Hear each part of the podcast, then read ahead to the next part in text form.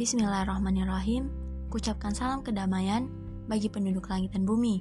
Assalamualaikum warahmatullahi wabarakatuh. Selamat pagi semuanya, pagi, malam, siang, dan kapan pun kalian mendengarnya. Bertemu lagi dengan aku, Sailain S. Anggerwati, di Ruang Kura Kui Bicara. Nah, kali ini aku akan bahas sedikit tentang adab menuntut ilmu. Ini berangkat dari keresahan aku yang selama ini ngerasa, kok aku mudah lupa ya ketika aku dihadapkan pada suatu masalah.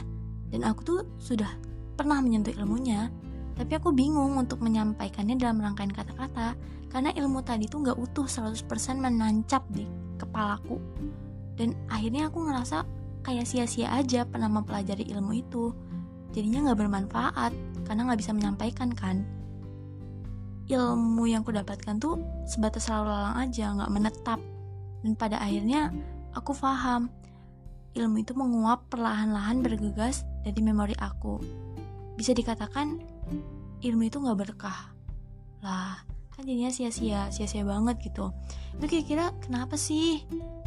Ada tanda tanya besar bukan di kepala kalian semuanya yang mendengar ini? Why gitu?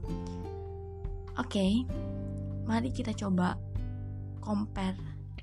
Kita jenguk masa lalu, kita telisik sejarah, melihat bagaimana sih para alim ulama itu bisa menghafalkan ribuan hadis, ribuan kitab, dan juga tentunya Al-Quran 30 juz serta terjemahan di luar kepala. Kira-kira rahasianya apa gitu? Seperti ada formula ajaib kayaknya. Jadi kita akan berlayar nih menggunakan buku Taklimul Muta'alim Pentingnya Adab Sebelum Ilmu karya Imam Al-Zarnauji jadi di sini aku ngerangkum tiga poin.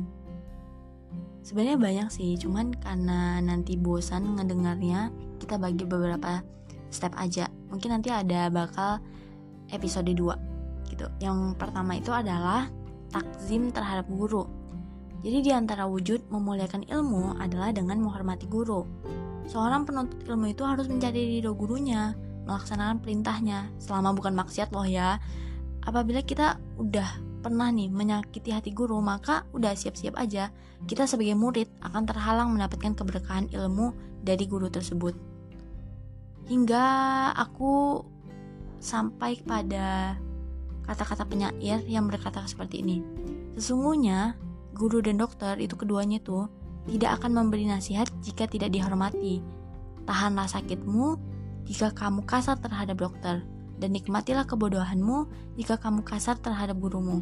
Maksudnya kalau kita nggak mau sembuh, karena kita udah kasar kan kepada dokter, ini ibaratnya loh.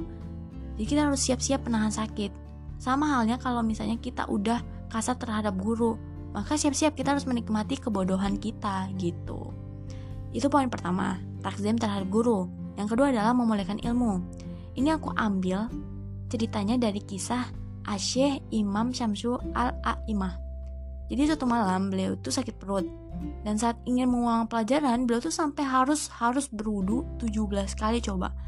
Karena beliau berkata gini, ilmu itu sama dengan cahaya, wudu juga cahaya. Jadi ilmu akan bertambah terang. Kalau misalnya kita bersuci atau berwudu tadi. Jadi sebelum belajar itu disarankan harus ber, harus dalam keadaan suci.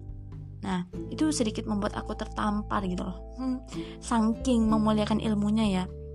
Selain itu juga di antara wujud memuliakan ilmu itu tuh memperbagus tulisan. Nah ini masih sulit banget karena tulisanku tuh acak-acakan. Itu juga salah satu hal mungkin yang menghambat keberkahan ilmu yang aku dapatkan.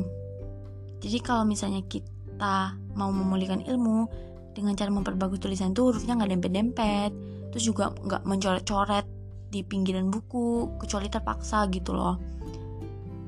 Kan terbongkar tuh akhirnya tuh alasan kenapa aku nggak dapat keberkahan ilmu. Alhamdulillah ya.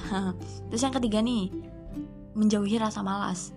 Nah ini bagus banget. Ternyata tuh sifat malas kalau di buku itu dijelaskan timbul karena banyak yang lendir dahak nah lendir dahak itu disebabkan karena kita banyak minum banyak minum disebabkan karena kita banyak makan pula gitu loh. Jadi untuk menjauhi sifat malas maka kita harus menjauhi banyak makan.